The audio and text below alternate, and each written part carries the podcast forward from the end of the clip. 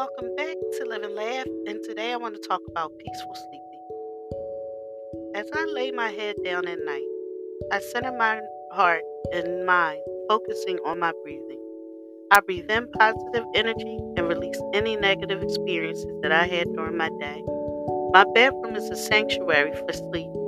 I am so grateful for this space where I can rest in a comfortable bed. I'm so grateful for my pillow and blankets. I am well and safe. I am calm and relaxed. I fall asleep peacefully because I am covered in peace. I sleep soundly, and when I awake, I feel rejuvenated and revitalized, ready for a brand new day filled with many blessings. Thank you for listening. If you know anyone that can benefit from this, please go ahead and share it.